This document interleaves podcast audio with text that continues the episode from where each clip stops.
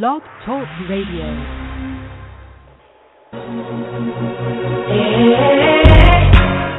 Thanks for tuning in to Let's Face It with Will Strayhorn and Friends, one of the most informative and entertaining talk radio shows today. From social issues and trending topics to sex and relationships, no subject is ever taboo. So join us now for real people, real topics, real talk. Let's face it.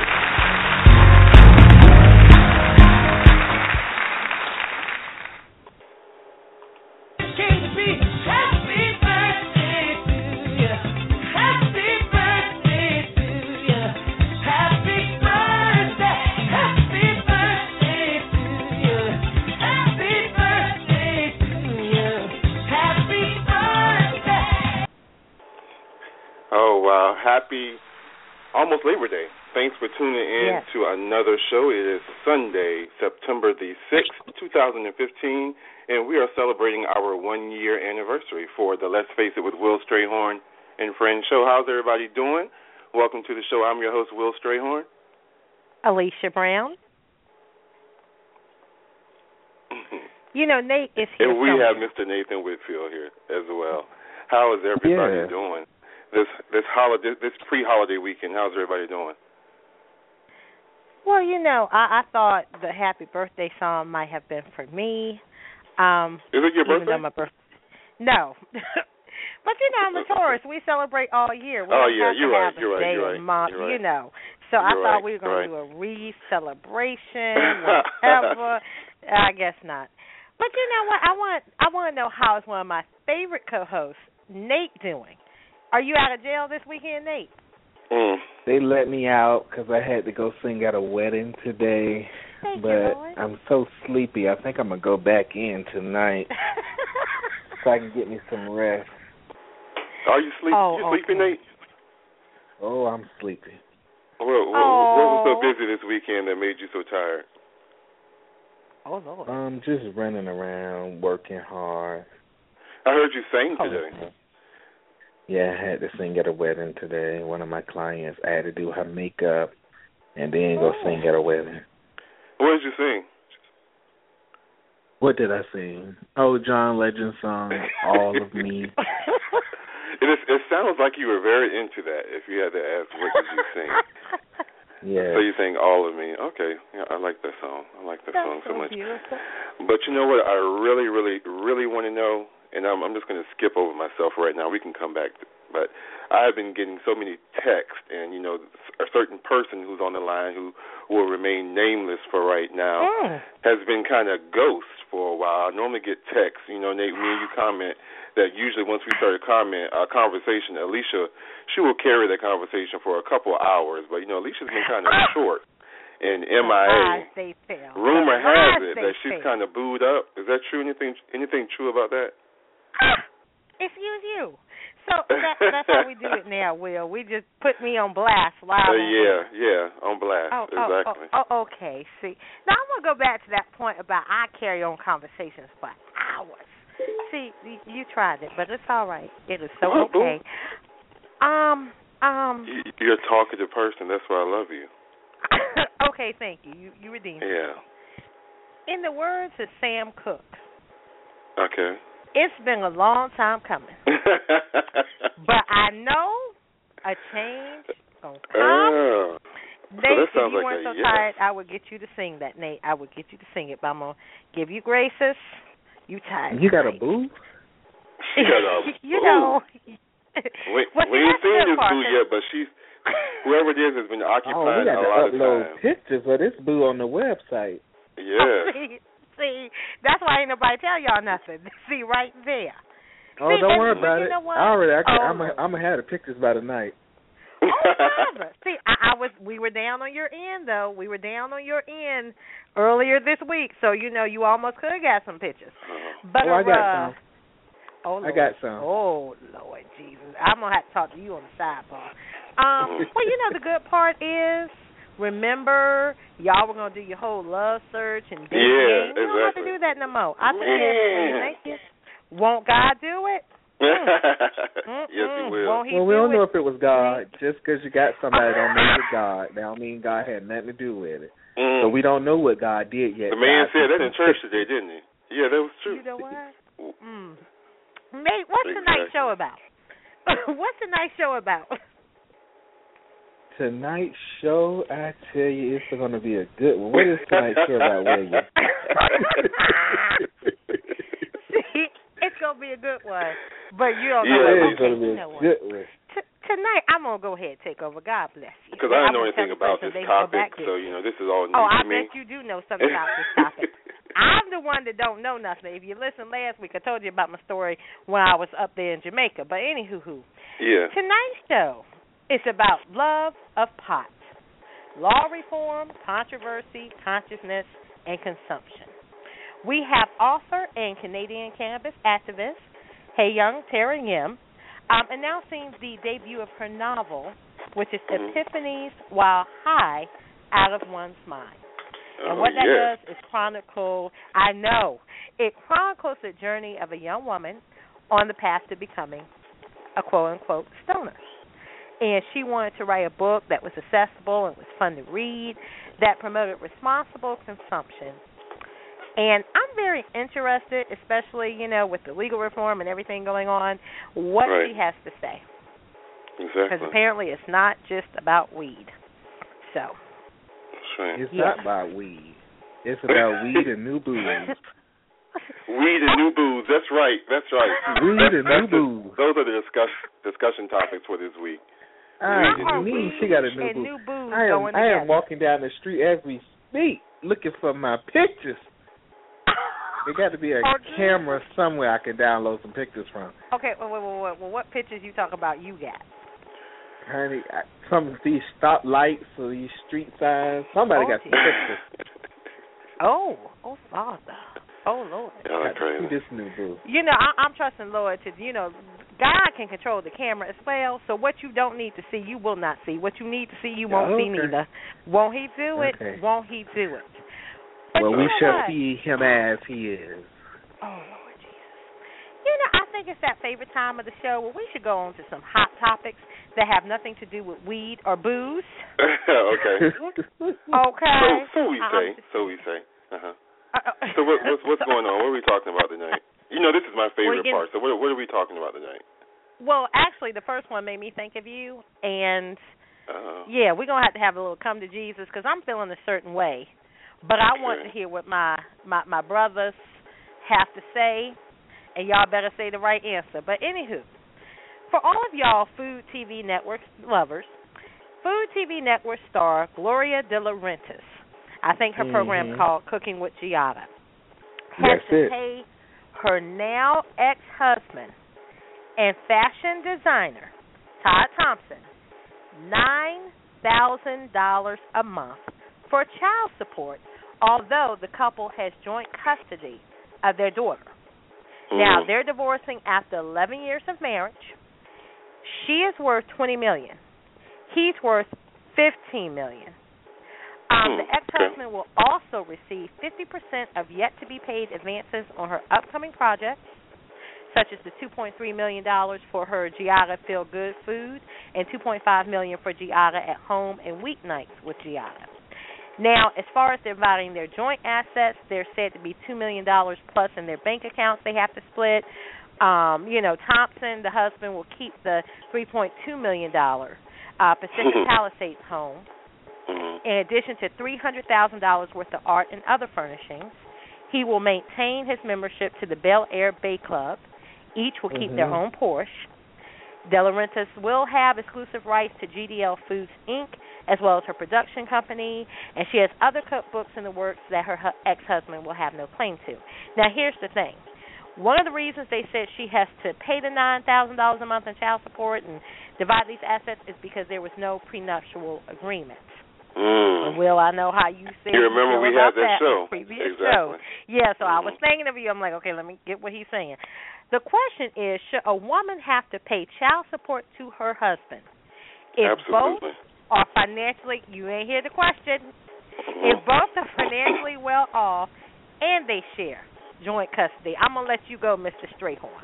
Absolutely. One because it's your show, and absolutely, two because period. you already said absolutely. What do you mean absolutely, absolutely? period. What you because mean absolutely? we wouldn't period. we wouldn't even be discussing this if it, if it was him paying her. oh yeah, hey, we would. You all have been fighting. You want equal rights. You want equal treatment. So this is exactly how you would treat us. Pay him. Period. Okay, Nate, what you say? I'm not. I'm not talking to him no more. Well, I want to know what she did that she got to give all this stuff away.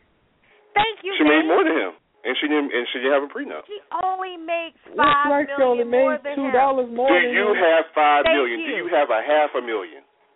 No, see, that's not the point. Do you That's have the half point. a- no, Five I ain't gonna million is a lot. Because you might Five well million is straight a lot. Now, okay, see, Will, let let's have a come to Jesus here, okay? Let's have Okay, a come let's to come. Jesus. Let, let's Let us come. let's let's come to Jesus right now. Yeah. You Well, y'all don't come to me right now. I'm very busy and tired. But I, I, I, I'm, I'm really intrigued to know. I, I know it just can't be because she make more. That, that, that it has to be something else to it that she's paying this kind of money up. I just don't understand because my point is, one, we both have joint custody of the child. Okay. Yeah. This isn't where I'm the primary custodian or you are, which you know. Two, That's that's We're why I'm saying there must be well something to it. Yeah. Right, we're both Because they financially do well both off, have so neither one of us of needs you to pay support to take care of this child. We both individually can take care of our child, and that we have joint Exactly. custody. So why in the world do I have to give you nine thousand dollars a month? That's a lot. I hope It's she'll not. end up here with me because you know I got here one time because I ain't paid some child support, but mine was only nine dollars and fifty two cents. But I didn't have it at the time, and I told the judge. I pointed right at him and told, "I don't have it at this time." And he told me, "Well, we'll get you in a He said, well, well, where you hopefully can by the time on you get out of jail, you'll have it. yeah. I don't Yeah. know, Will, because you know now you got to pay to be in jail. Oh, you're right. Nate said that last week. You're right. Right. So Yeah, you can't racking do up the bill, nothing. you It's not got to free to pay. It's up getting in here. tough out here. It's getting It tough out is. here. You It can't is. even go get three cots and you know get a Right. hot and uh three. You know, mm-mm. That's so sad. Well, you know what? There's something else in the news, and I have been talking about it with anybody who will listen. Um, you oh, know this Lord. this chick, Kim Davis, the Kentucky clerk. Did you know you that was saw her jailed for chick? her refusal. This chick, Kim Oh, Davis, my Lord. the Kentucky clerk that was jailed for her refusal to wed a same-sex couple. It's it's legal. Uh-huh. Okay. Do you think jail time was appropriate solution, or you know, sh- should some other way have been suggested, or should it have been Hmm. handled differently? Well, I just You know what she did, right? thing. She broke the law. She was She in willingly jail. broke the law. Kim was in go to jail, and people was Did getting see her? after it. Wait, so Kim in jail? You know she over here with And. Kim said she I gonna stay in jail. Cell, she in cell block B. Hey Kim, Oh, down. okay. Okay, I'll be right with you. So she in jail, and she told me. She said, Nate, they got married this weekend, but it's not legal. It ain't legal. Oh. Oh, Oh, because she the clerk. She the clerk. So Okay. can't nobody else marry you the clerk in jail. I say, well, You- Kim, Lord, you Don't worked forget. that one out. Don't forget. They said Kim been having Bible study while she in jail. Oh, that's If good. you give me a few minutes, I'm going down there. Okay, this Yeah. how I So what do y'all think? What do you think? Do you think it was the appropriate solution or what? No. I mean, she was No just and no. ignorant. She was really, was she was asked to do her job. She was asked. We we, we didn't care Oh, anything about her feelings, her emotions, Here we go. her religiosity, anything like Ooh. that. The clerk that and I, I I I think they said that she was an elected official, right? In that state that she was Yes, elected she to be that elected she's elected, so she agreed to do her job, and that was in her job description. Regardless of what church she belonged to, Boy, she brought up all that stuff with go. her stringy hair. She brought up all that kind of information. So Kim is going to be in jail if I got to go out there and pick it every day to make Mr. sure she's staying there. Mrs. Greyhorn. and I have some freaking flower mouth, so I'll do it. But Exactly. Mrs. Greyhorn. I'm yes, I'm sorry. bring it I- down. I'm it's sorry. all right, I'm Boo. sorry. It's all right. I'm sorry. Okay, I'm here's sorry. what I'm gonna say. I'm gonna You know how I feel about that. I know. A voice. But I'm gonna be Go the ahead. voice of reason. This this A this voice. Is, Go this ahead. is my this is my this is my thing. Yeah. I do understand people that have religious convictions. Convictions. Gotcha. Mhm. And I do understand that maybe when Kim took the job, remember, marriage equality just the law has just been passed. So Right. when you took Mhm. the job, your understanding was this will never be an issue for me. Mm-hmm. Yep. And then you know, similar to people here in Virginia, oh, it's never going to happen in Virginia. This isn't going to be an issue. Booyah. Okay. So now it's an issue. Surprise. Quit. And now you have someone come. Well, that's where I was getting to. You, you Quit. the- the Burger King hiring every day. If you have a conviction, especially spiritual convictions, Yeah. they will be tested. So my thing Yeah. is, if you feel that strongly about it, I'm not knocking you, Kim, for your feelings. And I believe everybody, wherever you stand, you should take a firm stand for what you believe. But understand, Exactly. if the conditions of your job say do this, don't let them Mhm. throw you in jail. Just resign. Because Right, now that marriage you should do. equality has changed, and if Mhm. people are going to be coming through your job for you to do your job, and it applies to everyone, not just the people you want to serve, that means you need to find another line of work, or Right. you need to resign. It should have never came to jail time. You should have given her the option to resign, or you should have terminated her on the grounds that she is not fulfilling her job obligation. Period. Why are you throwing Now this woman? then they would have to pay her. They would have to pay her unemployment. She does not deserve. No, I don't. Unemployment. No, I If- don't. if you because terminated you're her- not doing your job. No, just because Mm-mm. you're terminated doesn't mean it's an offense where you're going to get unemployment. Oh, you're right. I remember that. You're right. You're right. Right. And that's You're a right. fireable offense. You're not fulfilling the obligations of your job, You're your right. duties as assigned. So I don't have to pay you nothing. Well, So I that's commend Kim for standing up for what she believes in. Even Amen. though You commend her? wrong, That's she good. stood Why up on her pumps and she said, "Give me jail." And they gave it to her. And- you know They what? gave, I made sure to it. They gave it right to her. Yeah. But you know, I think I believe it was okay, we're going back. I think it was um was it Joe Biden? I want to say it was Joe Biden when they were doing the um debate. And I don't know, it was the first term. I think it was the first term. And I remember him saying, I am a Christian and they were asking him how he felt about um, you know, marriage equality and, and all of these standards. He said, I'm a Christian, but I do not believe that that should be forced upon other people. And I felt that was one of these situations here. This is your religious What- what's his name? I said Joe Biden. Hold on, I'm writing that down because I'm getting all my names now. Joe Biden. Okay, go ahead. You fired. Um, you know, you cannot you have your religious convictions and you know we've had this conversation over and over. The life you believe people should live is the life you should present before them. And what you believe is what you should live. Um you can't make everybody else live the life you believe. And if you have a job that affects other people, you have to make the decision. Am I going to take a stand? Which means you're willing to lose your job because this is not, you know, people have different religious convictions that do that all the time. I'm going to step away from my job because I'm just not going to do that. Some things we can Mhm. negotiate and say, well, reassign it. You don't have to do that capa- work in that capacity. Other things, no, sweetie, that's just a part of your job. So if that's how you feel, we don't, you know, condemn you, but you're not going to be able to work here. So you shouldn't work there. But to give her jail time and stuff, you put more attention on the issue, and I don't think you need to do that. Just terminate Yeah. her, let her resign. You're giving her a done stronger platform. Yeah, Right. that's right. Seven days well, in I jail? personally Really? appreciated seeing her walk in there, and I watch it over and over again. You know what? I'm I'm gonna pray for you, Will. Thank I'm you, okay. thank you, thank you. Well, you know what Yeah. we're going to do? We're going to go ahead and take a commercial break because we have a Thank nice you, show Lord. coming up. But I do Yes, want to do. remind our listeners to please call in um, seven one three nine five five zero seven nine three. Make sure you stay connected. Follow us on Twitter, on Facebook. Um, we're at Let's Face It Radio. Um, Alicia, she does a good job of keeping you guys posted if you follow us on our Facebook page. So um, we're going to come right back um, with our wonderful guest. Phone lines are open, right, Alicia? Yes, they are. They're open. All right, so you go ahead and get to blogging or or tweeting Oh, or whatever Lord. it is that you do. All right. Oh no. So you're listening to Let's Face It. We'll be right back.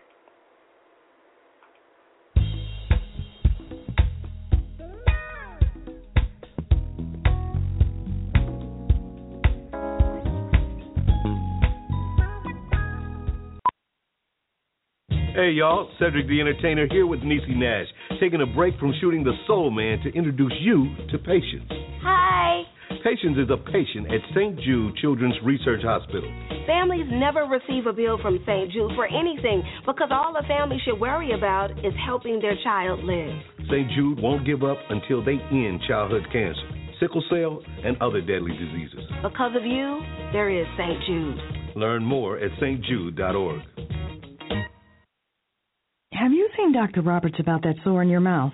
Nah, I'm sure it'll go away. But it's been weeks. It could be oral cancer. Mouth cancer? Yeah. I read that it's more common in African American men than in any other group. All right, all right. I'll make an appointment. Do you have a tough guy in your house? Make sure he sees a doctor or a dentist if he has a sore in his mouth that lasts more than two weeks. If it is oral cancer, it can be treated more successfully if it's caught early. A message from the U.S. Department of Health and Human Services National Institutes of Health. Hi, I'm Laila Ali. I might be undefeated in professional boxing, but there's one problem even I can't fight alone childhood hunger. Over 17 million kids in America may not know where their next meal is coming from. That's one in five children. Yet billions of pounds of surplus food produced right here in America just get thrown out every year. That's more than enough to feed every last hungry child. That's why the Feeding America nationwide network of food banks gathers surplus food and gets it to hungry kids before it goes to waste. But they can't do it without your help. Join me in supporting Feeding America and your local food bank by going to feedingamerica.org. Together we can knock out hunger. Together we're feeding America. To help solve hunger in your community and to find your local food bank, visit feedingamerica.org. Brought to you by Feeding America and the Ad Council.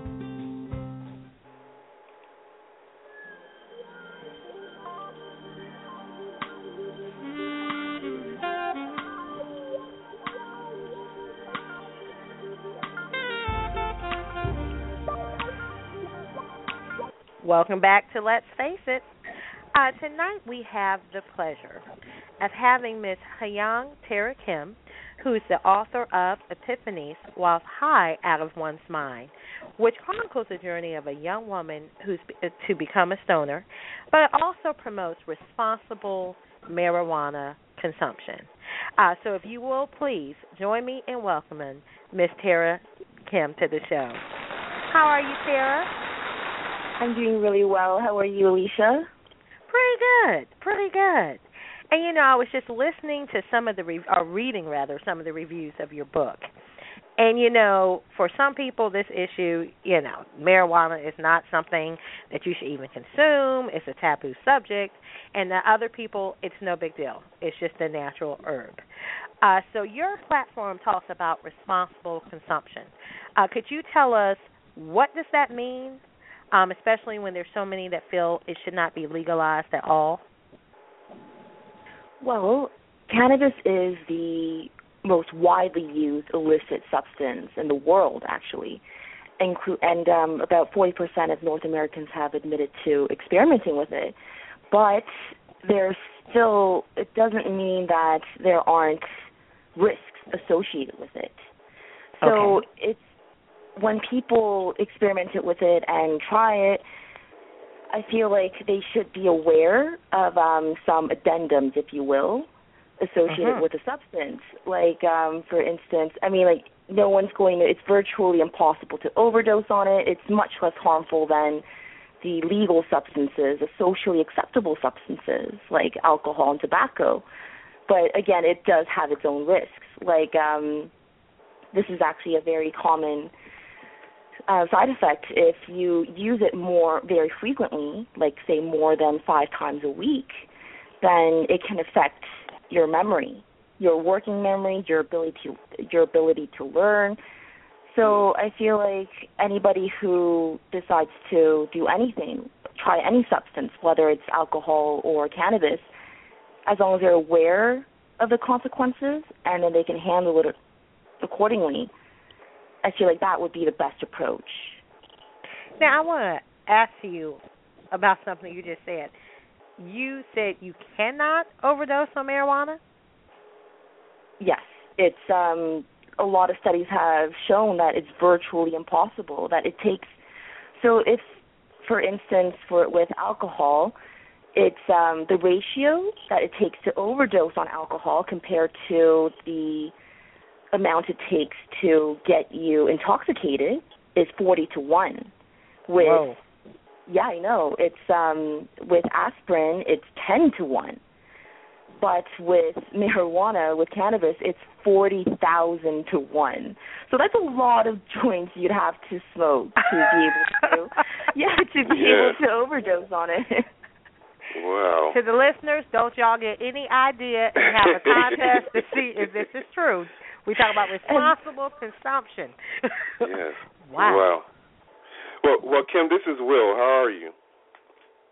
i'm doing really well how are you will I'm doing really great. Thanks again for coming on the show.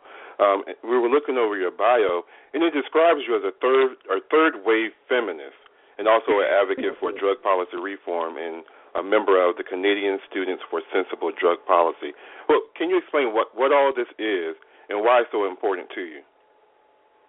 Why feminism and marijuana law reform are important to me Yeah. hmm Um, well, I've been exposed to cannabis from an early age, and um, again in North America, with 40% of people having tried it, it's um, like especially in Canada, there's a very lax attitude towards marijuana. hmm So again, from an early age, a lot of people have been experimenting with the substance, and I knew. I learned early on that the stigma attached to marijuana that it makes you lazy, that it makes you apathetic, that it's a gateway drug leading to hard drugs like heroin and cocaine. I knew all these all these stereotypes weren't true. But once I fell in love with the substance, which was when hmm. I was probably around 20 years old, I started doing some research and learning even more about how about all its medicinal benefits, about its environmental benefits, about its political consequences. This isn't just about the right to get high. This is this has very dire consequences on not just public resources and I suppose in mass incarceration. So I felt like this is a bigger issue than I initially thought, which Right. and feminism, I suppose it was kind of entwined because it's through marijuana that I really learned that I am a feminist. wow. How's that? Basically, I th- okay. So cannabis, one of its effects is that uh-huh. it's it's funny because it actually used to be used by the former CIA as a truth serum in the early Ah. 1900s, and yes, and essentially your your true self really comes out when you're high and in a comfortable position. And um every time I'd be at a party or just hanging out with friends and we'd be we'd be high on cannabis the things that came out of my mouth just predominantly were feminist connotations which is how I realized one day I was like I think I might be a feminist hmm. Wow. That So, means I don't need this to is smoke Nate. no marijuana around Nate and Will. Okay, thank you. Taking notes. Yes, you do. No, I Yes, you don't. do. I'm not telling all my story. So, Kim, this is Nate. How are you? I'm doing great how are you Nate Great. So this I have a I have a great question because you know, Bennett, you were saying how what happens when you smoke around. Um, how do you think the marijuana law reform has affected the consumption and behaviors of others? And do you think it has changed your consumption in any way? No, because again, I've been in Canada. It's still it's still not legal, and um, oh, okay. because in Canada we're much more centralized than the states. So in the states you have Colorado, you have districts like Washington D.C. and Washington State that are legalizing, but in Canada it can't. We have provinces, and we can't just enforce different laws. It has to be federally accepted. Exactly. So, um, despite its criminal status, it's still very vastly popular, and it's never affected my consumption behavior. But um, in general, I feel in the states, and if you look at the statistics, it's legalization has had no bearing on consumption behavior, except Mm-hmm. interestingly, it's actually decreased consumption rates with adolescents because I ah. suppose it would remove that whole forbidden fruit factor where Exactly. it makes kids want yes, it makes kids want, Want to have more. it more. Yeah. That's a good point. Good point. Good observation. Hmm. Okay, that okay. Do you think there's any other benefits that are offered by legalizing marijuana?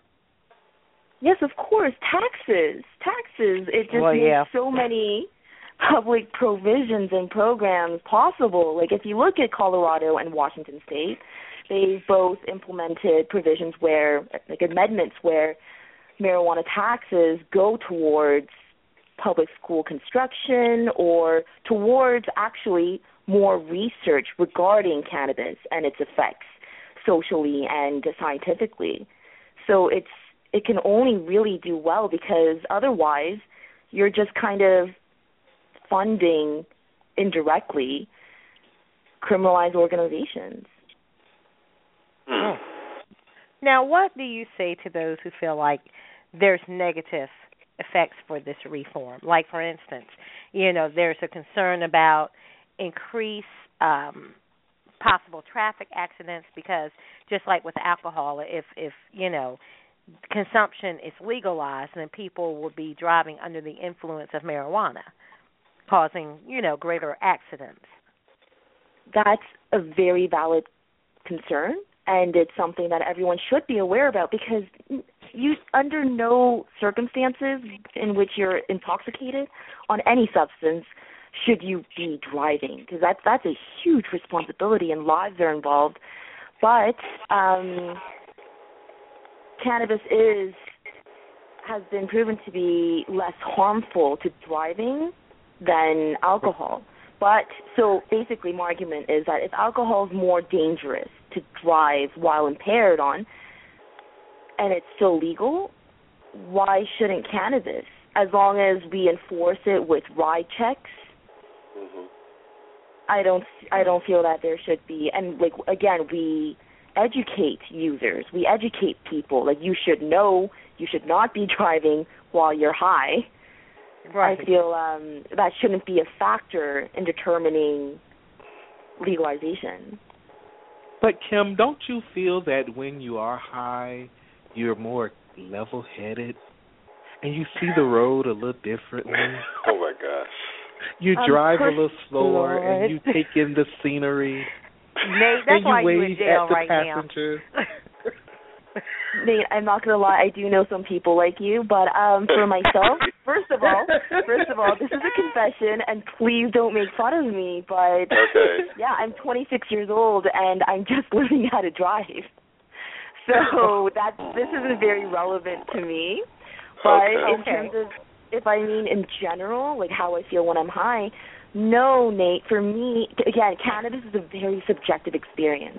And for me, I can't I can't do anything when I'm high except think about abstract things and um notice like artistic details and come up with creative ideas and have like debates and discussions with my close friends about again like abstract philosophical ideas. But if you ask me to do anything, like I'll, I'm very help I'm very helpless. Like I can't if you ask me to tie my shoelaces, I'd be like, What? Don't Wow. make me. that is my personal high. Whoa. Yeah, it's kind of sad. For some people, for some people, my including some of my closest friends, being high for them means just enhancing slightly, almost like a little tingling sensation.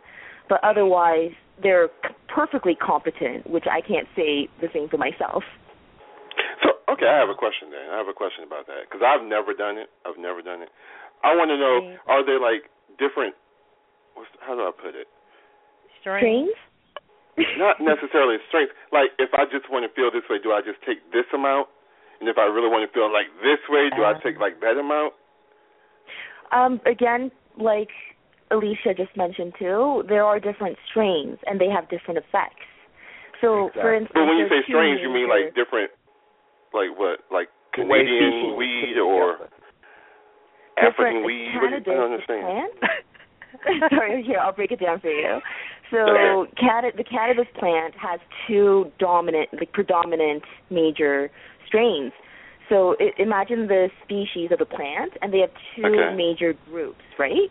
One Mhm. is called sativa, which and it elicits more cerebral effects. So it makes you think more, and it's like you see something a different way. Like even if you've seen it a thousand times before, if you're high on sativa, you very well very well may see it as if you're seeing it for the first time. With Mhm. indica, the other strain, it's a more more physical high. So eating that Uh-huh. cookie is like way more intense and delicious than it would be without. Uh, It's, and what um, what were those names again? You don't need them. You don't need Well, 'em. Will, you don't ask that. You don't ask for that specifically. You just But find the right I just man. wanna- you find the right those weed again. man, and then it once you find the right weed man, then you just purchase from him. Lord, I What was the name again, Hold on. Terra? I can't. Lord have Terra, what were the two names? What were the two parts again? For indica and sativa. Tequiva and those are African. That's from Africa. Well, I Tequiva believe and it's Latin. Tequiva. Lord have mercy. Sativa. Are Lord. I know people named that, so that's and that's very African. I can't with But these two. I, I, just I want to ask you. You know, hand you, you said hand in hand with the legal legalization of marijuana that you feel that practical and scientific education need to also go. Um, why do you feel that's important? Oh my god, from personal experience because I have personally suffered. So essentially, again, it's it's virtually impossible to overdose on cannabis, but there are certain effects. For instance, from over consuming, like if you exceed your tolerance, and again, that's very subjective. For me, it was a single toke, as in an like I'll inhale once, and I would have been utterly just destroyed. And um, it, the term for that, the scientific term, is called dysphoria, where there's nothing really wrong with you, but you feel this intense paranoia and unhappiness. And a lot of people have actually, bought from consuming too much marijuana, call the ambulance, and all they can do there's there's nothing the doctors can do for you because you're not going to die. There- It's it's just essentially just a psychoactive um, effect from having too much weed. So you just need to wait it off. You just need to sit there and wait until it's over. And that's a horrible feeling. When you feel like everything in the world is wrong and you feel like you're dying and the doctors tell you there's nothing you can do but just wait it out. So it would have been nice if I had known about dysphoria as a possible side effect of overconsumption of um, the effects of mixing cannabis with alcohol, which is which can be very unpredictable for new users, and um, of its, I suppose, effects on REM sleep. It I, it reduces the quality of your sleep. I wish I had known all this before I found it out personally. Mm. It would have it would have saved me some suffering. I would think it would make you sleep better. It helps That's you fall thought. asleep, like with alcohol. It's the same as alcohol in terms of sleep. Both alcohol and cannabis help you fall asleep, but it reduces the quality of your sleep by reducing your mm. REM oh. stages. Oh. I know, right? Well, I guess that I have to go back to Ambien. I can't try that as a. Try meditation. So Kim, Kim, what are some positive effects cannabis have has had on your life? On my life, to be honest, it's had a very profound effect. Again, um, letting me get to know myself more. I'm actually an introvert, which again means that I I'm most comfortable um, being by myself. That's how I gain energy as much as I love people. And uh, one trait characteristic that I have is that it can take me a while to understand even what I'm feeling, to understand my own feelings on a certain topic. Like it sometimes it takes time to process, which can be very annoying and frustrating. Hmm. And what cannabis does for me is it helps me be more in touch with my thoughts and feelings. It makes me realize faster, it's more accessible. So that's that's a very that's a very big pro for my knee personally. Any negative effects has happened?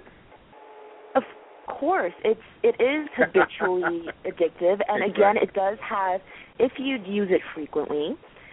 Um, I've been trying to cut down personally, but um, before when I before I knew about um, the effects that frequent use has on short-term memory and learning Mhm. and working memory and attention skills, um, I was I was using it quite frequently, and the effects.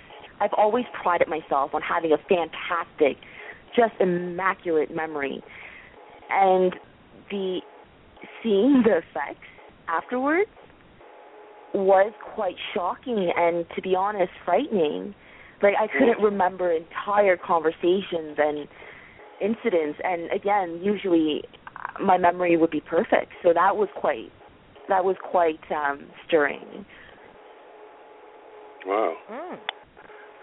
So it doesn't help your memory and it doesn't help you sleep. So Oh. what? Okay. But it doesn't mean it's not good for you. okay. Nate? Just thought I- but you know, Terra, I'm curious. I, I know that um we're judging by your name, of course, that you're of Asian descent. Um, and I'm pretty sure maybe marijuana is viewed differently in that culture than the US. Um, what what do your parents feel about your views and your in your family? That's actually very funny. My mother found my my cannabis supply. and she Oh, a my. stash, so to speak. And um she confronted me and she was so upset. I I do feel bad that she felt that way, but um in I'm South Korean and in South Korea it's extremely illegal. I believe it's so illegal to the point that the severity of the laws, it doesn't it's it's it's completely not worth it to even try to get Wow. away with it. So no one really uses it in South Korea as far as I'm aware. Um but so her whole she accepts the whole stigmatization of cannabis. Mhm. So she was clearly Okay. upset and I just said to her, Mother, listen, it's much safer, much less harmful than alcohol and much like anything is safer than the death sticks that we you and I call cigarettes. So please Mhm. just essentially relax. And she has because I could provide with her like I could provide her so much scientific information and she is um thank God scientifically minded. So she's kind of accepted it. I just don't Oh, do it in front of her. yeah, yeah that wouldn't be good. But I do want to ask you one more question.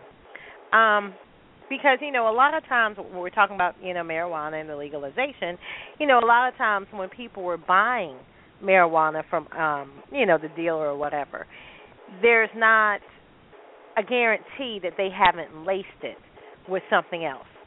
So, in your responsible consumption uh, platform, how do you address issues like that? Maybe you know for the consumer with the selection of marijuana.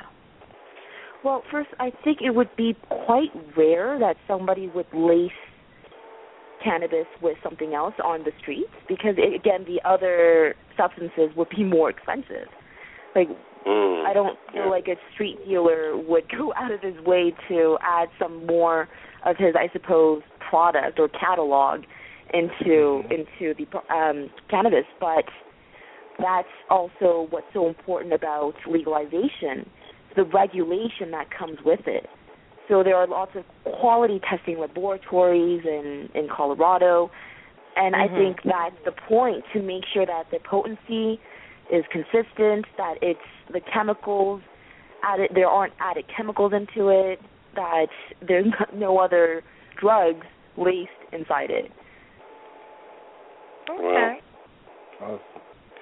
Well, Hmm. do you have any other information that you would like to share, perhaps that we failed to ask that you want to to share on the topic? You seem to have a lot of knowledge about it. Anything else you want to say? It is something that I'm very passionate about. I see. But, I um, see. I suppose not really um like a scientific addition to it, but just kind of an anecdote. Mhm. A couple of years ago when Colorado first legalized cannabis, this New York Times columnist, I don't know if you're familiar with her name, Maureen Dowd. She Sounds familiar. flew she Yeah. flew to Denver to cover the story and to try for the first time cannabis. She's a very dedicated journalist she was, and um so in the safety and comfort of her hotel room, she gets a chocolate bar and she eats it. Eats more than she should have because there were no labels and she had no idea. She she's inexperienced. How was she supposed to know? Mm. And she tripped out for the next like eight hours. And okay, so I mentioned earlier That how some people who overconsumed cannabis would think that they're dying, right? The dysphoria. Oh no. Miss Maureen Dowd thought that she already died. Whoa. She thought she already died and no one had bothered to tell her. That's how that's how terrible her whole experience was. And I read it I know, it was so sad but funny. And when I read the article, I was laughing, but at the same time, I felt that I had a kindred spirit because that's mm-hmm. exactly how I felt. And I feel that her story and mine, again, out like it highlights the importance that we need to new users need to know the practical stuff as well as the scientific, so that you can make an Mm. informed choice. And if you Right. do make that choice, you do it properly. Right, right. Mm. Wow. Awesome.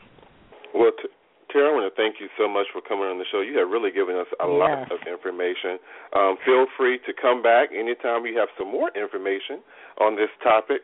Um, we would we would greatly appreciate it. Thank you so much And- for having me. And how can You're our welcome. listeners stay in contact with oh, you? Oh yes. Oh, yes, so you can I do have two sites. One is dedicated purely to cannabis and drug policy reform. It's called potandprose.com. It shares some of my, I suppose, cannabis-induced epiphanies. You can download my book for free, which is an intensely personal memoir of these experiences with marijuana. And the other one is htyim, Y-I-M, as in marijuana, dot com. And that one shares my feminist and my fiction works as well. Mm. Hmm. And that was pot and prose, P R O S E dot com. P-R-O-S-E dot com, yes. Awesome. We will post that um, Yes. for our listeners. Exactly. Thank you so exactly. much. You Thank have a good evening and good holiday. Have a good night. Thanks, Kim. All right. Bye bye. Wow. That was good. that was That stuff was I a good didn't know. conversation. Yeah. Woo. You Don't only know it if you get high, Alicia. You have to get Oh, okay, high to know mind. what she's talking about. you know. Well, I guess we better go to a commercial break now. Um, Yeah. we ask our listeners to please call in, Exactly. write in, text in, um, Facebook. Just give us some contact. We want to hear from you. So we're going to go to commercial, and we'll be right back. Thank you for listening to Let's Face It Radio.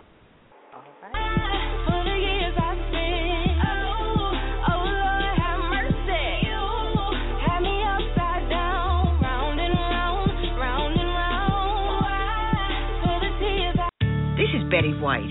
I know you don't need one more thing to worry about, but listen. High blood pressure can cause kidney damage, blindness, heart attack, stroke, and you can have high blood pressure even if you feel all right.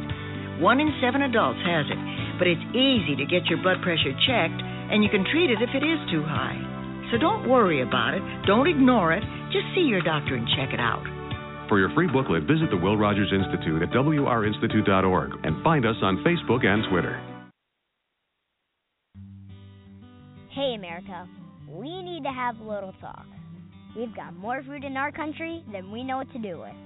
Food at the grocery store and food in the vending machines, fast food, health food, and seafood. We've got so much food that anything people don't buy, we just throw out. Yet 17 million kids in America struggle with hunger. That ain't right. Luckily, the Feeding America nationwide network of food banks has volunteers gathering excess food and getting it to hungry kids.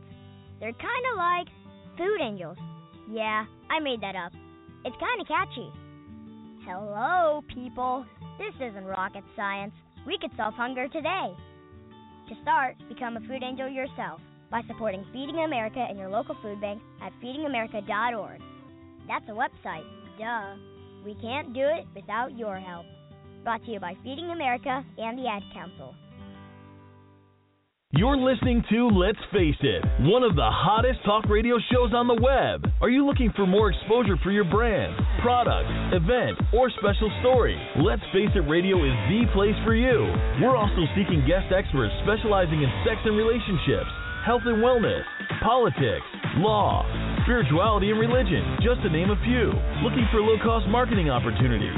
Well, look no further. We offer multiple advertising campaigns via website ads or audio commercial opportunities played live during the show. Visit www.letsfaceitradio.com and complete the appropriate contact form for more information.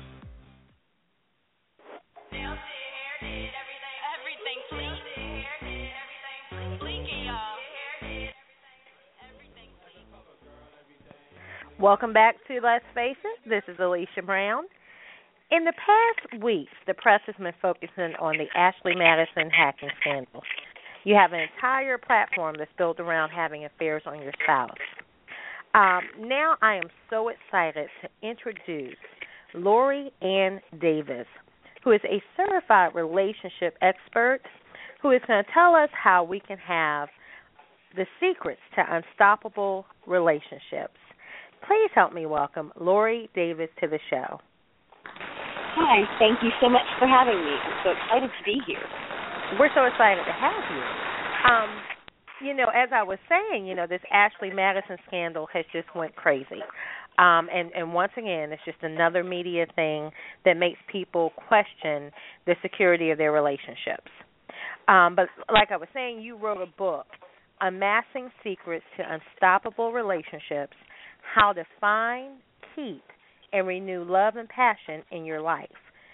Um, can you tell us what made you decide to write that book and who that book is written for? Yes, I would love to. I decided to write the book. I have been a counselor for 28 years now. And so I have worked with people, so I have my educational background. But you know, I really wrote the book because it's based on my own personal journey through a long term relationship and how did I keep love and passion alive all those years? And then of course I run into through my work single people who are so frustrated and they can't find the right person or they can't keep that relationship. You know, they'll think they have somebody and it falls apart. Or I run into couples and they're just they're unhappy with each other. And I know that it doesn't have to be that way. But what's happened, I believe, is that nobody teaches us. You know, we don't go to school. We don't learn it in school. Nobody sits down and says, "Here's the secret. Here's what you need to do in, order- in order to have healthy, great relationships." We have to sort of pick it up. If we're lucky, we have maybe a good role model. But I think far Mhm. too often that's not the case. Absolutely. The other thing I think happens is that we have really times have changed. You know, in the 60s, the 70s, women's roles changed, relationships changed. So we have this whole generation of people who didn't grow up with a new template for how to have great Right. relationships. And I started looking at all of that, and I was writing blogs, and I just decided one day that I had all this great information, and I'm passionate about what I do. I want everybody to be happy in their relationships. So I decided to start writing a book, and at first I thought, yeah, I can't do this, right? I'm going to write a book. but I sat down with a girlfriend of mine who does some copy editing, and I started sending her information. And before long, we had a book that went to a publisher. So Yes. Well, Love it. Hi, th- this is Will. How are you? great. How are you? I'm doing pretty good. Thanks for coming on the show. Um, this your whole platform is a really particular interest to me. I want to know. So, what is an unstoppable relationship, and, and how do you achieve that? An unstoppable relationship is my term that I came up with. It is, mm-hmm. you know, in the beginnings of relationships, we have all this chemistry and oh, yeah. we have all this passion going and it feels so great you know if we could bottle and market that and sell it legally yes. that would be you know yeah. that would be wonderful but and then what happens is after time goes on relationships kind of they come down a little bit in that intensity and we start to develop a stronger foundation we develop a friendship with each other and and that's great. We're supposed to do that. Unfortunately, what happens is though, a lot of times either conflict arises and we kind of get stuck in a conflict stage, or relationships can get stale. Hmm. And I believe that a lot of people out there think that's the norm, that that's just what happens in relationships. So an unstoppable relationship is something we can all have and we all deserve. And it means that we've got that base, we've got that friendship, that one person that we can count on, that's always there, that knows us better than anybody else, but we add back that love and passion that we had in the beginning. That's the kind of relationship we should all be striving for and working towards, and we can have. But I just don't think that most people even understand that that's a possibility. Oh. So, so in hmm. saying all of this, so what are some of the common things that you've seen that many people are doing wrong, you know, for the health of their relationships that make it pretty much a stoppable relationship? Yeah, you know, one of the first things that I think is we do not understand each other. Men and women, I am sure you have noticed, act different. Oh, they oh, yeah. think different.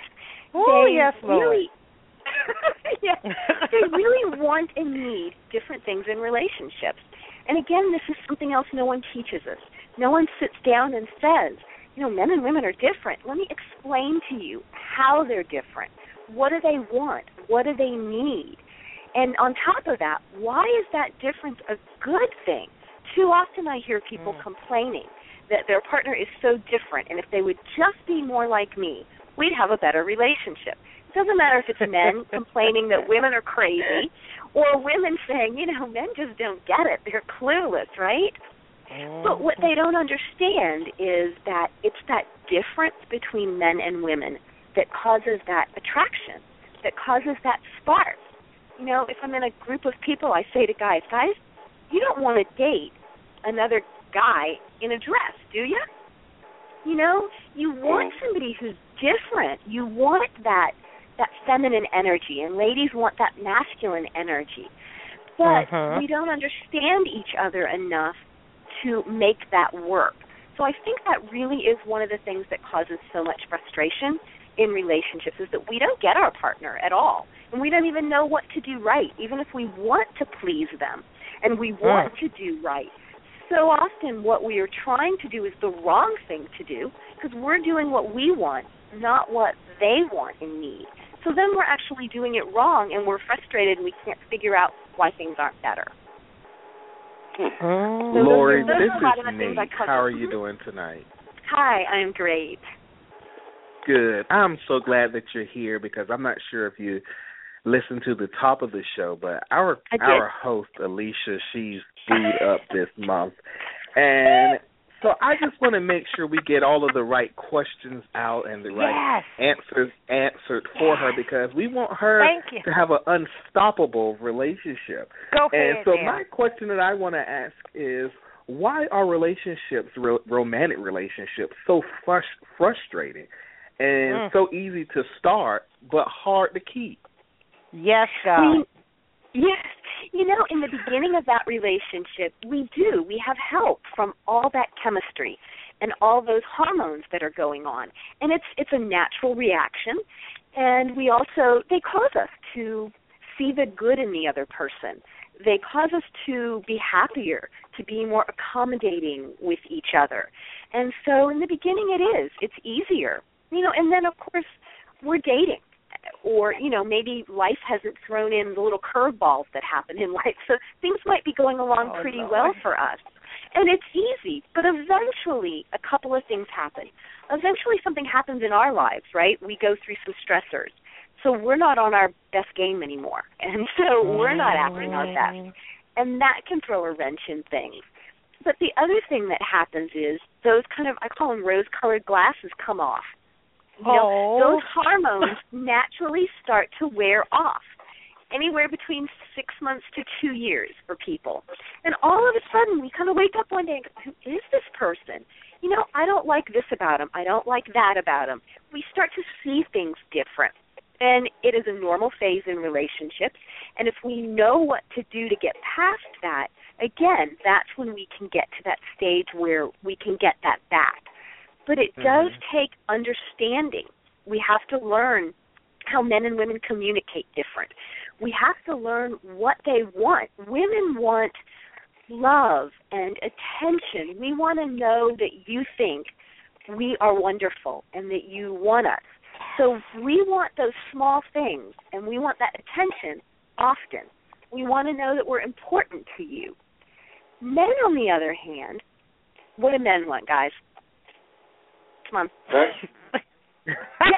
yes. What are the things? I always have to get the men to say it because, but it's true though. It's true. In relationships, sex is very important to men, Very. and Oh, so yeah. that needs to be something that we keep. We need to keep that passion alive. Yeah. But men also, they also want respect. They also want to be appreciated for who they are. How many times do women say, you know, he's really great and he's got great potential. And as soon as mm. I, you know, get him to change a few things, everything's going to mm. be great. Mm. No. Men want to be loved and accepted for who they are. And we have to kind of learn to have that right mindset to do that. Because when we do that as women, when we can accept them and love them and cherish them and then yes, be passionate with them, they're going to give us that attention that we need. And so mm. we get what we need from them when we learn how to give them what they need. And of course it goes both ways.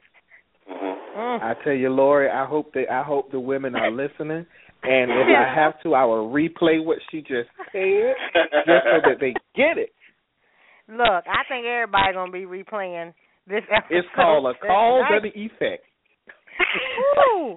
Okay, well, while we talk about cause and effect, I have to ask this question. Please do. But Ah, what are the critical things? We we know that men and women are not the same. They they want different things, but what are the critical things that each gender needs to do in order to clearly communicate his or her needs? You know, we communicate very different as men and women. Women actually solve problems through communication. So we talk a lot more and we feel connected with each other or our guy when we're talking. So men you need to you need to give her some of your undivided attention, which means put, turning off the TV, putting down the cell phone, Yes. looking her in the eye, and actually giving her some attention. And you know, I tell people this. I said, men on the other hand are much their communication frequently. And again, this is generalities. There's always going to be somebody who's different. But men kind of like the Reader's Digest version of things. They prefer more problem solving communication. They prefer for it to be shorter. So, you know, how we can work with that is that women can understand that. If they need to tell their guy something, give him the Reader's Digest version. And guys, Oh, give her Lord. your attention. Because when you ha- give her your attention, really she's going to feel heard, and then she really will talk less. You know? Yes. Really? Frequently Are women don't feel Will? heard. They go, yes, they go on and on and on, right? Listen, Will, listen. It works I'm in other listening. relationships too. Yes, it doesn't have to be just romance. Listen, it, I would It talk does. less. See? Wow. Yes. Okay. Okay. okay, so I, I have a question. So, Doc, I have a And, question. I, and I'm going to relate it to you my. go there. Go ahead. hmm My question to I'm gonna call it Doctor Lori now. I'm I'm we we're going a little step further. Yeah, I'm feeling that. My doctor. question, Doctor Lori. Now you say listening. Now I'm just Oh, trying to figure out what what does that look like. to listen to her, Yes. It means that you that really you stopped what you're doing.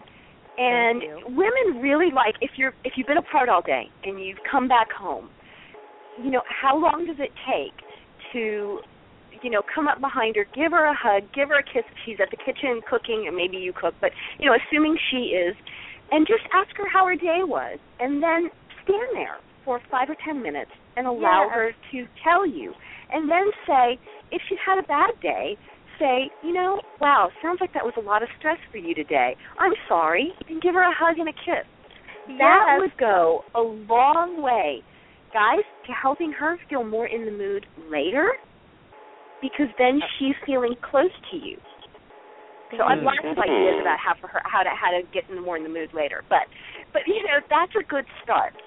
Yes. So just asking her, or if you know she's going through a tough time, just simply saying to her, you know that situation at work that you've been talking about that's really bothering you? Just checking in. How's that going? Mm. Simple asking. It, it doesn't Yes, have to be complicated. And it, She that shows that you you you listen and you, and you remember. Yes. You're tying Yes. dots together. Yes. I got Yes. that.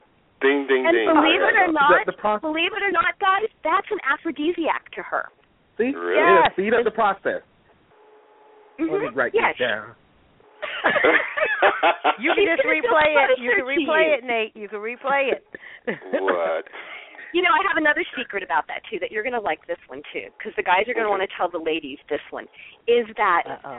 sometimes people feel like their relationship needs to be great in order for them to have enough passion in their relationship. So in my book, I talk about actually sometimes flipping that, and that is that the more passion and intimacy you have in your relationship, the better your communication is, the closer you feel, because those what happens when you're intimate is you have bonding hormones. Oxytocin is released. That is a bonding hormone. And so that hormone is not just going to be there right after sex. That hormone's still going to be around next day. So when, you know, your your partner does something that you're not as crazy about, you're still looking at them with, you know, love in your eyes. So you're going to communicate better. You're going to be closer. Everything in your relationship's going to work better. So really, it's kind of like a circle. They all feed each other. And in the book, I give lots of ideas about how to address all of these topics in really simple ways, small little simple things that you can do. Because I don't think it has to be complicated. I just mm. think we don't know the secret. We don't know the small things to do.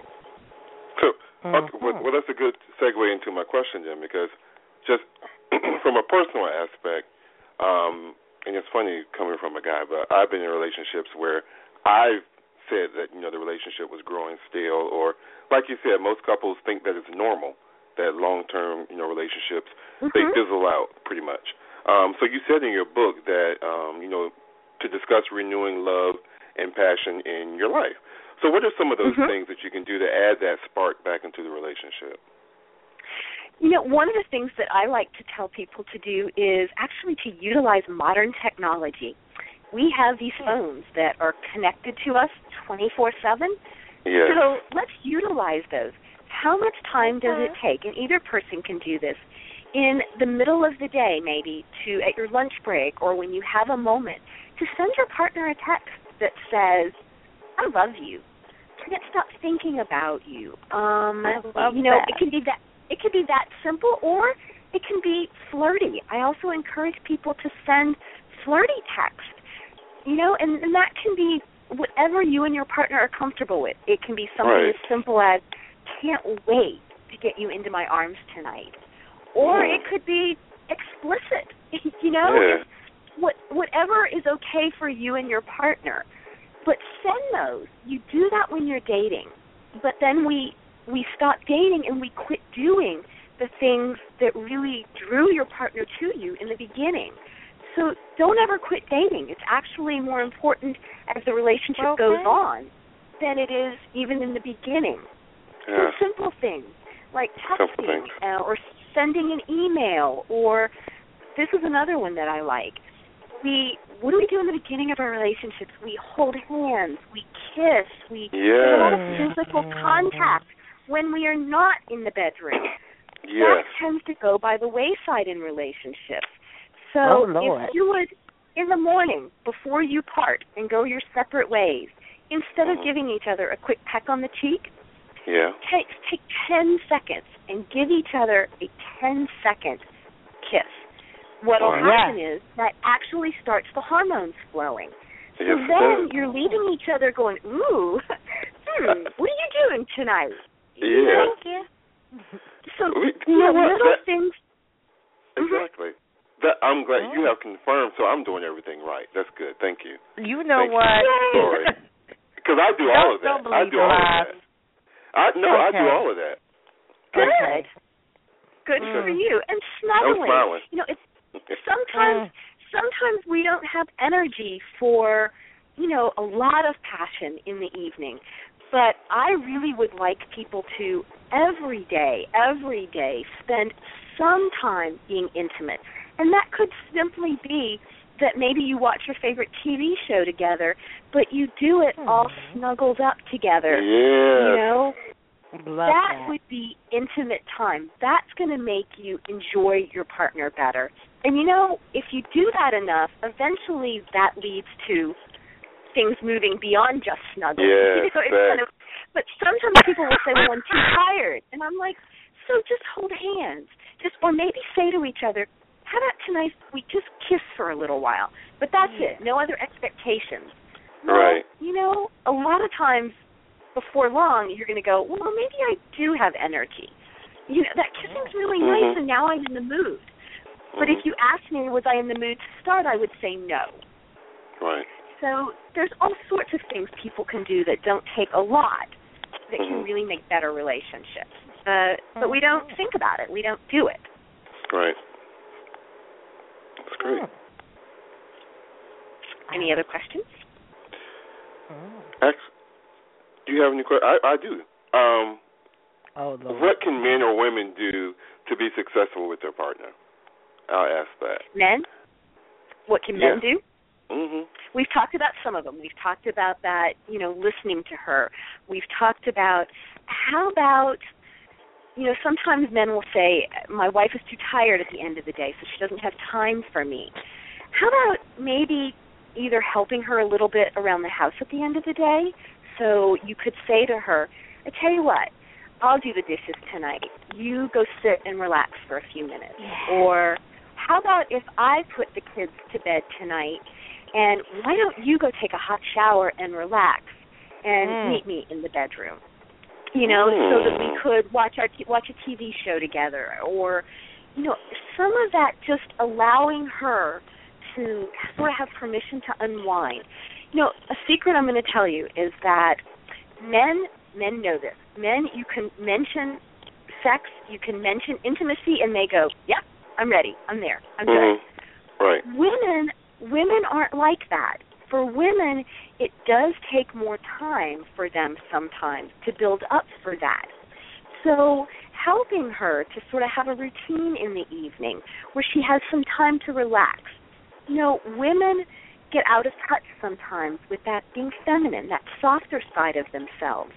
They're Mhm. wrangling children all day, or maybe they're at a job where Mm. you know they're Mm. they're doing that's very masculine things. So then they come home, they kind of forget how to be soft, how to be feminine, how to be in that role with their guy that is going to be that masculine and feminine energy. And so Mhm. guys sometimes can help her to do some things or suggest some things that will help her get more in that mood. Because then she's going to be more relaxed. She's going to feel good. Um, you know, even I was doing a um, a talk one day and we were asking people's advice about what you could do and some guy said, "You know, sometimes I run my wife a bath and I light some candles and I say to her, "Why don't you go take a hot bath?" And you know, so some of those kinds of things would really help. Men don't Mm, think mm. of that along the lines of sex, but women see that as sexy. You're caring Yeah. for her, you're taking care of her, you're doing something to show her that that you understand that she might need some extra help or Yes. that she could use some relaxation. Mhm. That means a foot that massage. I something. care. Yes, a foot massage, a back massage. You Yeah. know, telling her, telling her how beautiful she looks. Again, those are things we Mhm. always did when we were dating. But do you still tell her that now? Do you still Mhm. remind her? Do you could you send her a text that said, "Just can't stop thinking about how beautiful you look this morning." Yes. I get it now. I Wow. love them. Oh, It really you is. make me nauseous. it's new love, people.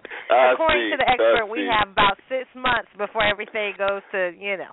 Go south. No, You're right. it doesn't have to be. It doesn't have to be. No, it Good. could go thirty, forty years and still be that way. Awesome. Okay. Well, but, Yeah. but let's say let, let's let's say Lori, let's say you've done everything that you've suggested, um, and you, you pretty much done everything that you know how to do. When do you know that it's finally time to end the relationship? Mm. Hmm, that's a good one. When I would always suggest that before anybody ends a relationship, because ending a relationship is never easy. It's painful. It's Mm-hmm. you know if if there's children involved, if there's fi- you know finances, so there's a lot to it. I would always suggest that you go sit down with a professional first, because Mm. there is a chance that you've done everything from the way you could look at it, but a professional might be able to help you look at it in a different way. And you know, I've designed my practice that I will work with even if both people won't come in. That just working with one person, and I actually wrote the book for the same same reason. That sometimes learning how to be the best partner you can be can really change a relationship. So first of all, I would encourage people to get some help before they made that decision. But sometimes really people are either they've they've just grown in different directions and the relationship needs to end or they really didn't have the same values, the same idea of what a relationship should look like in the beginning. They had Hmm. chemistry maybe, but they never talked about what are our goals, what did we want in a relationship. So their ideas are too different. You know, if their ideal relationship doesn't look the same. And when that Mhm. happens, there's going to be continued frustration. And a lot of times that's when people will make a decision that it's time to move on. Because when they talk about what they need, what they want in a relationship, it's very, very different. And so I get clients like that sometimes, and I have to say to them, you're never going to have what you're looking for. So you have two choices. You can end the relationship, or if, you know, maybe you're raising young children and you decide you want to stay together, then we have to talk about what are realistic expectations and quit demanding that the other person change when they're not going to. Hmm. So, Good you know, and then you can make that choice to stay together, but you're not going to be as frustrated. So I would say when you've done everything you can and maybe you've worked with a professional and your idea of what a relationship looks like is different. Or sometimes one person out of the partnership is just done. You know, they have just washed their hands of it and they don't want the relationship anymore. You can't make somebody want to be in a relationship. So if one of the people in that is saying, "I- I'm just done, and you know, and sometimes they say it by actions, not by words, then it's probably time to end it. And of course, we have to talk about if there is any abuse going on at all. If there is, you know, emotional, physical, mental abuse, then we don't want to stay in those kind of relationships either. Mm. And Great information. then we need to help people. Then we need to help people heal from that, and we need to help them understand what they really need and want, so that they can pick the next partner that is the right partner. Otherwise, you know, sometimes people keep picking the same kind of partners over and over. So, Right. you know, we we want to help people not to do that as well. Right. I have a question. Yes. Now we talked about relationships suffering from breakdown in communication, and we talked about Mhm. the difference between men and women. How can women, and and you addressed it a little bit, but how can women get their partner to pay more attention to them without being nagging, without appearing to beg, and without being too clingy? Yeah. Not do any of those things you just mentioned.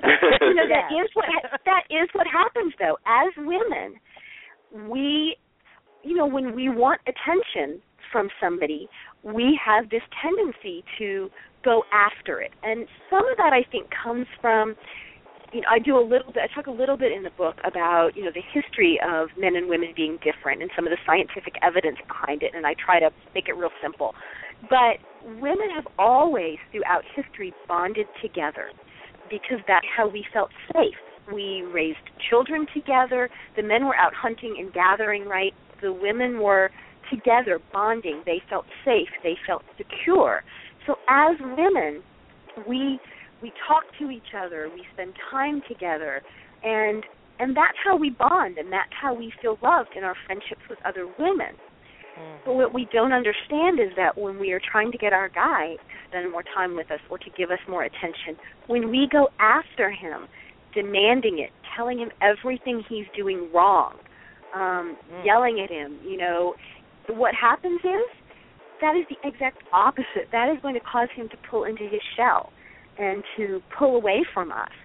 And then we get more angry, right? And we go after him even more. And he says, Men hate drama, ladies. They absolutely hate drama. And so the more dramatic we get, the more they pull away and they less they give us what we want.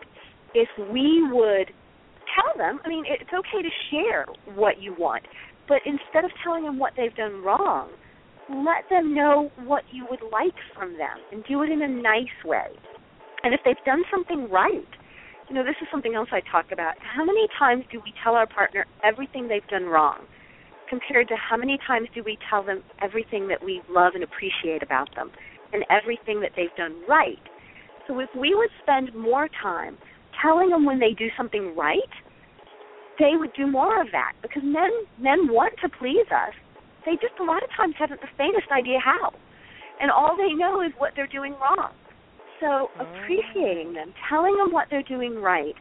But then when they are pulling away, is really sort of giving them permission to do that for a while. If you would go about your life and get happy with your life, um, passion with anything, so being passionate about your life, being passionate about your career, your children, your hobbies, and happy is very is very seductive. It's very enticing. So women almost do the opposite. They try to tell the guy how miserable they are and all the things he needs to do to fix that, as opposed to going out and sort of being happy with your life in general. And then that happiness, along with telling them what they're doing right and giving them some ideas about what to do nicely, will allow them to feel safe to come to you more. Does that make sense? Yes, it does. Thank you. Makes great sense. Dr. Lori, I tell you, thank you so much for coming on today. You've given us so much information. How can our listeners get in contact with you or keep in contact with you? I have a website, and it's very simple. It's my name. It's lorianndavis.com, and that's L O R I A N N Davis.com. And on there, you can find my book. You can find. I have a radio show. It's on every Monday night um, for an Oh, hour, okay. and there's a there's a link to my radio show. It's called Real Talk with Lori Davis. So we Oh. have a different topic about relationships every week, and you can get past you know listen to past shows um on the on the radio station as well i write blogs every week so there's all kinds of information on my website that people can get the information there and if they have questions they'd like to contact me they can do that through my website they can follow me on social media um, where they can find out information daily that i post and all of that's on my website Awesome. Well, thank you again for coming on the show tonight and giving us such great information. Yes. Um, Oh, thank you so much. I am I am passionate about love and passion, so I love to talk about Yes. it. So thank you very much. Thank, thank you. Have a great night. You too. Bye bye. That All was really then. great information. Yes. Information. So we have a debut coming up. Nate, tell us what's going to come up. Well, coming up next is my new segment called The Muzik Box, where I Yeah. highlight different artists in our area, in the local area of Virginia. Um, so after this commercial, we'll be back with my first guest. Huh. You're oh. listening to LFI Radio.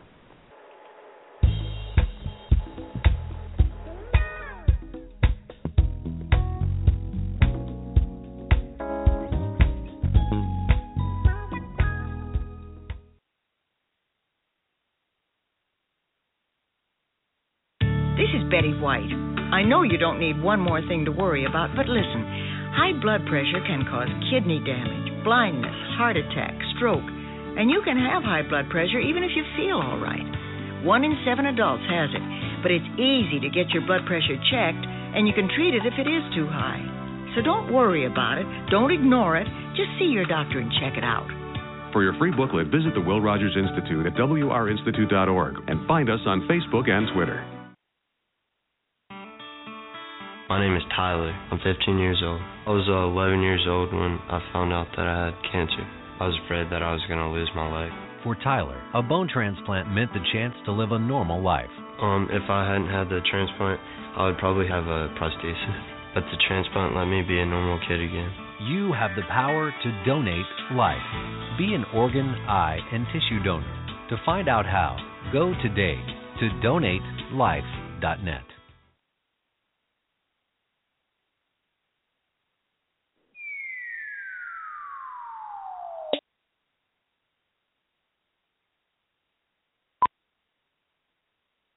Hey y'all, Cedric the Entertainer here with Niecy Nash, taking a break from shooting The Soul Man to introduce you to Patience. Hi. Patience is a patient at St. Jude Children's Research Hospital.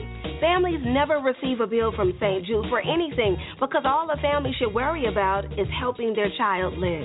St. Jude won't give up until they end childhood cancer, sickle cell, and other deadly diseases. Because of you, there is St. Jude. Learn more at stjude.org.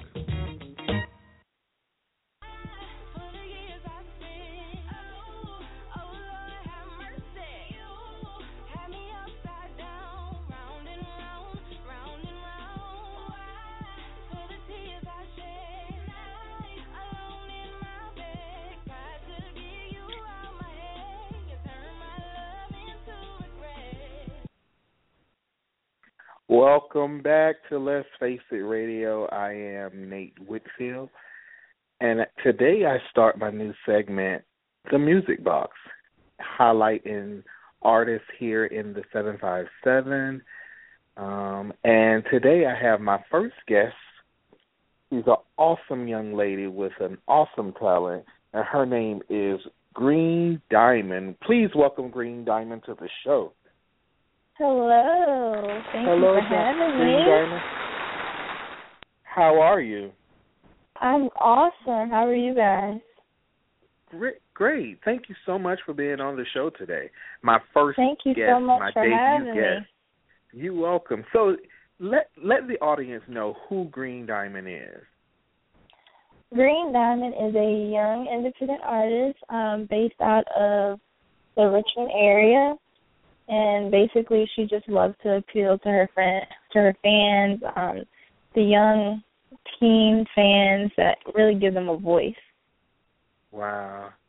And it's so often when you come from uh when you sing, everyone wants to know do you come from a musical family? Are you the only one in your family that sings or are there other members that sing?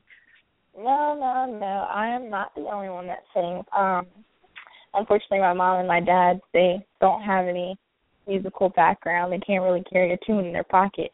But um I do have uh family members that do sing and they they do musical things as well. Okay. So what type music genre influenced your sound?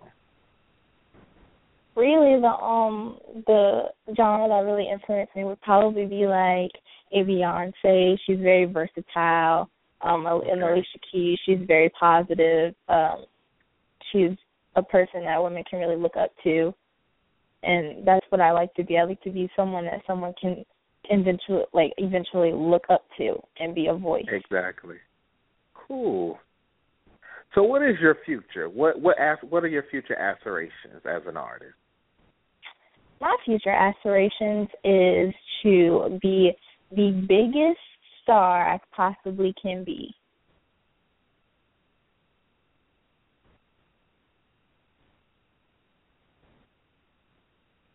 And how are you Hello? able to balance your music career as well as because I know you're in school? Um, how are you able to balance both of those? Oh man, it's it's a challenge. It is it really is a challenge. Um, really, school comes first before any anything. Honestly. And if my school's not done, then I I can't really go on with anything else. So um, I try to balance the two. So when I'm not doing school, I'll I'll do music, and when I'm not doing music, I'll go ahead and just study, do some school and homework, and get it knocked out. Okay, are you majoring in music? no, I'm actually majoring in biology. Oh, okay, cool. Yes, yes. I plan to uh be a pharmacist one day. Oh, okay. a singing pharmacist. yeah, yeah, yeah. Sing to my patients, right? Yes. So if you had an opportunity to do a collaboration with anyone, who would that be? Mm-hmm. Um, I would say male. I would say R. Kelly. He's a wonderful like songwriter, and I would Yeah. be honored to have him um collaborate with me on a song. And female wise, I would love to collaborate with Beyonce because she's a very smart woman when it comes to her music. Um, she's a very talented woman, and I would that would be awesome. So I I believe I read something that you recently recorded a song in Manhattan. What was that experience Yes. like? Awesome. Um, the video that I recorded, uh, Biggie, SWV, um, you name it, they were there, and it was so great to be there and and get the experience that they had to be there. And it's kind of like, oh wow, I'm here. This is me now. So um, I actually did a song, um, "Spartans Rule the World," with um, Jim Spartan. He's a um, a rapper based out of uh, New York.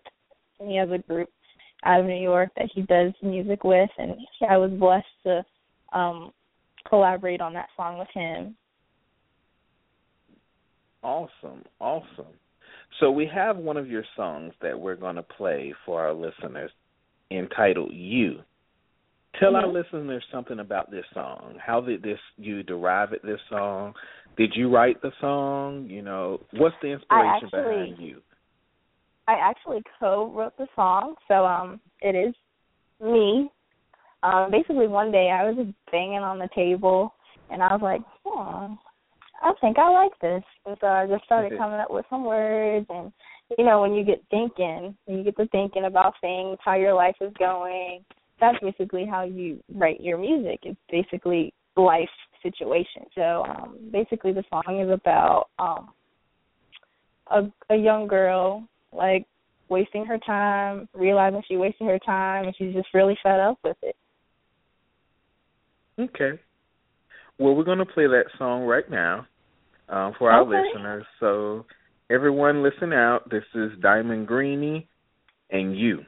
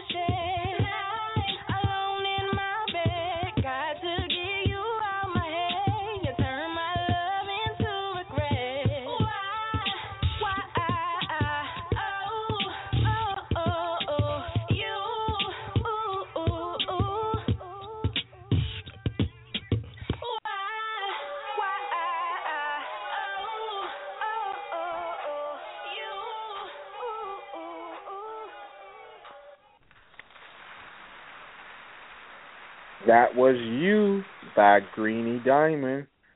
So, what are some new other products that you're working on right now? Um, I currently have a um I'm working on a new song, so it should be out pretty pretty soon. Um I'm just waiting for the go to put it out. So I'm really excited about the new one. I think everyone is going to be really shocked about it. Oh, okay. So are Yeah, you then- you so you do write as well, correct? Correct.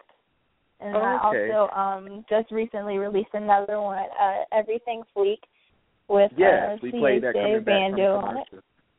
Mhm. Okay, yep. and you wrote was that song as well? Yes, I also co-wrote that. Oh, okay, cool. Awesome, awesome artist um here in the 757.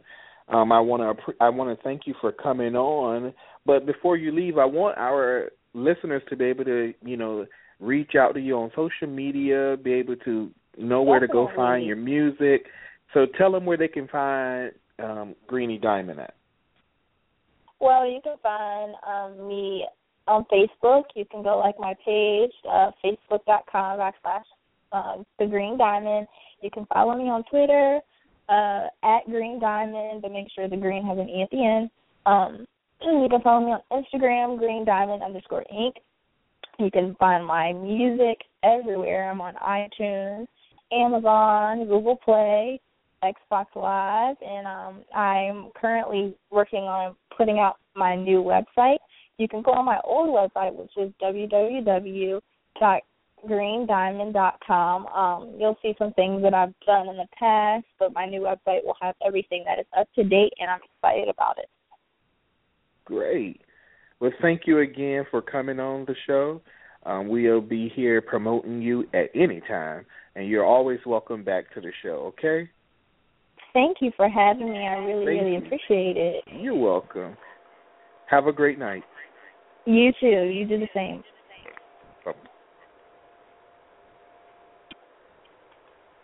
Great job, Nate. All right. Great job. Yeah. She can sing. She can sing. She she really can. But you know, I think we need to pause for the calls. Right. Um I think we need to play everything fleek. I was listening to that as she was talking and I'm just like, Whoa.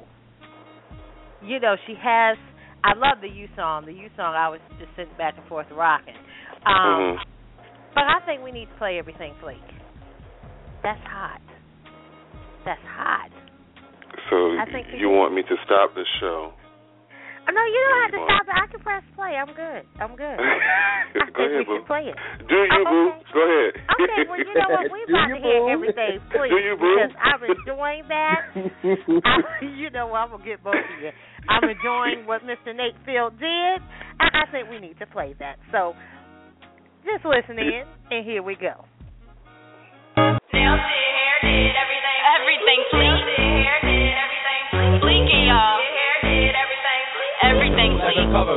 Everything please. Walk into the spot with the pretty girl look. Everything fleek, got the place shook. Feeling like a crook, I'm stealing all the attention. Confidence is tremendous, we looking so expensive. And all my friends is repping for the squad. Hair done, nails done, chilling by the bar. Respected like a star. Wiggin, what you looking at? Staring at this Mac gloss, but I ain't for no rookie cats. Catch me in a foreign, looking so foreign. Put me on a scale of 10 is what I'm scoring. We in the building looking fancy. So if you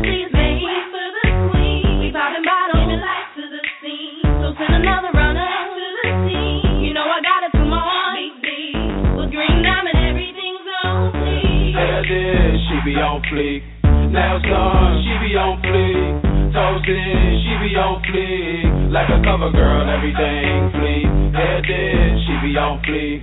Nails done, she be on fleek. Toes in, she be on fleek. Like a cover girl, everything fleek.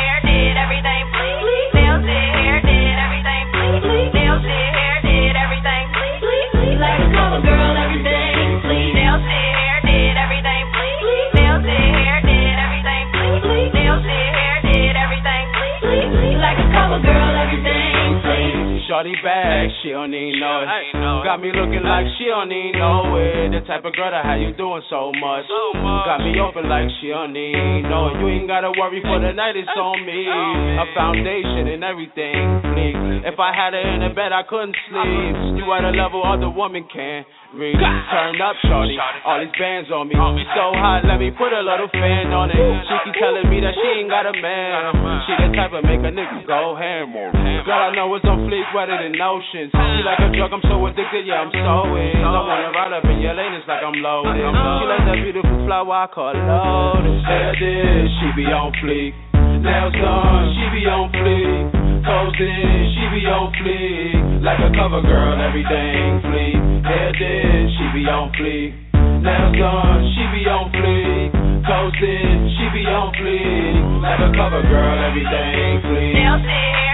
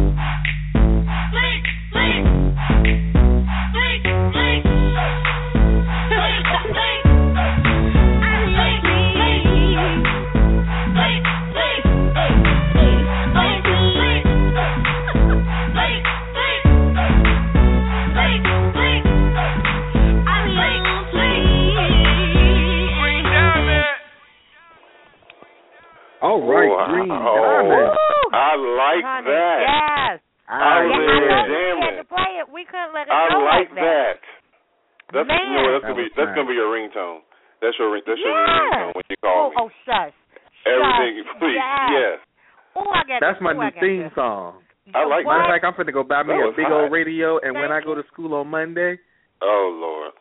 Oh Lord. See, we were good with you till you said you we always go to got school to take it too far. yes, always got to be extra. Lord yeah. have mercy. but that But song was loving hot. I'm loving her range. I'm loving. that was nice, right? Ah. That beat was That was a nice- Yes, it I was was a nice dancing. club was song. dancing. Yeah. But I, how old is she again? She's a do- do we teenager, right? Well, she's Yeah, in college. I think she's a, Nin- she. she's 19. Oh my God, Wow. That was that that's just That was yeah. hot. Oh, oh my God, I, I'm loving it. That's. I'm loving it. And just Yeah. the, like I said, the range between the two songs, I love it. Yes. Well, well, Alicia, can you please Well, tell thank us you guys for letting me up? have this opportunity. You did a good No, job. Nate, you we did good we job, thank Nate. you because yeah, all I can't wait to see what's coming up next month. Yes, What's- but all We need to interview is him. spotlighting the other side of yourself. Yeah, So- that's what I was saying. We need to really have someone interview him because he's just a walking box of talent. So I, yeah, I Um, remember his songs, honey. yeah, He yeah, gonna get John yeah. Legend to run for his money. Mm. Oh Lord. Go ahead, Nate. Do it. No, you go ahead, Alicia. Tell us about next week's show. Next week's show. Ne- oh, I, you know I'm excited about every week's show, but I love next week's show coming up. I really am. The topic is why I just can't work in the public school system anymore. Right. Well, I know we talked about it when it was the three of us. We were doing hot topics um, last season, but we talked about it and we had an educator come on and talk about the Atlanta cheating scandal and Mhm. all the pressures and things on teachers. So back in August, um, the Washington Post shared educator Stephanie Kell's post about why she made what she called one of the hardest decisions of her life to quit her job and start teaching at a private school. And in that post, she explained why she felt like she's been driven out of public education. And her hmm. story resonated with so many other teachers in the public school system who are finding that their jobs are increasingly difficult because of school reforms that have limited, you know, teacher autonomy, have overemphasized standardized testing, and they're underfunded public education. So I'd love to hear from her as an educator because a lot of times there's a problem that exists, but you're afraid to say anything because Right. you, you know you risk Your position, your job. that's your job. Yeah. Exactly. But hey, she switched to pub, you know private schools, and now she can talk about it. And then also, wonderful attorney Gerald Griggs from Atlanta. Um, we talked about the Atlanta teaching scandal. Well, of course, he is a established, well-known attorney in Atlanta.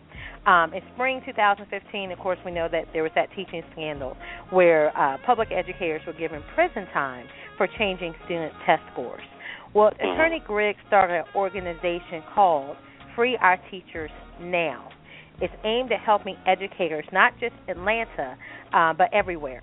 And their primary focus is to support teachers that serve underprivileged communities because those are the teachers that really have those obstacles. You know, malnourished children, a lack of educational resources, and then oftentimes the absence of parental support and guidance due to the low social uh, economic status of that community. Um, Right. So, as Attorney Griggs and the organization says, that you know, when you have those circumstances, there's a myriad of roles that will inhibit a teacher's ability to be effective. So, I'm looking forward to hearing from both of them next week. And you know what, Will? We Yeah. may have another co-host that may do a special segment for us. Oh, We'll see. awesome, awesome, awesome. But we might well, be I want to- debuting another co-host segment. I want to let both of you know thank you for a wonderful one year. Um, looking forward to what this year has in store. Um, we're your hosts. I'm Will Strayhorn. Alicia Brown. And I'm Nate Whitfield. He did it. Wonderful. Until Oh, next Jesus, everybody. yes. Be blessed. We hope you've enjoyed this episode of Let's Face It with Will Strayhorn and Friends. We ask that you visit www.letsfaceitradio.com for up-to-date information on future shows, special guests, advertising opportunities, and exciting interactive ways that you can be a part of the show. Join us next week, same time, same place, for real people, real topics, real talk. Let's face it.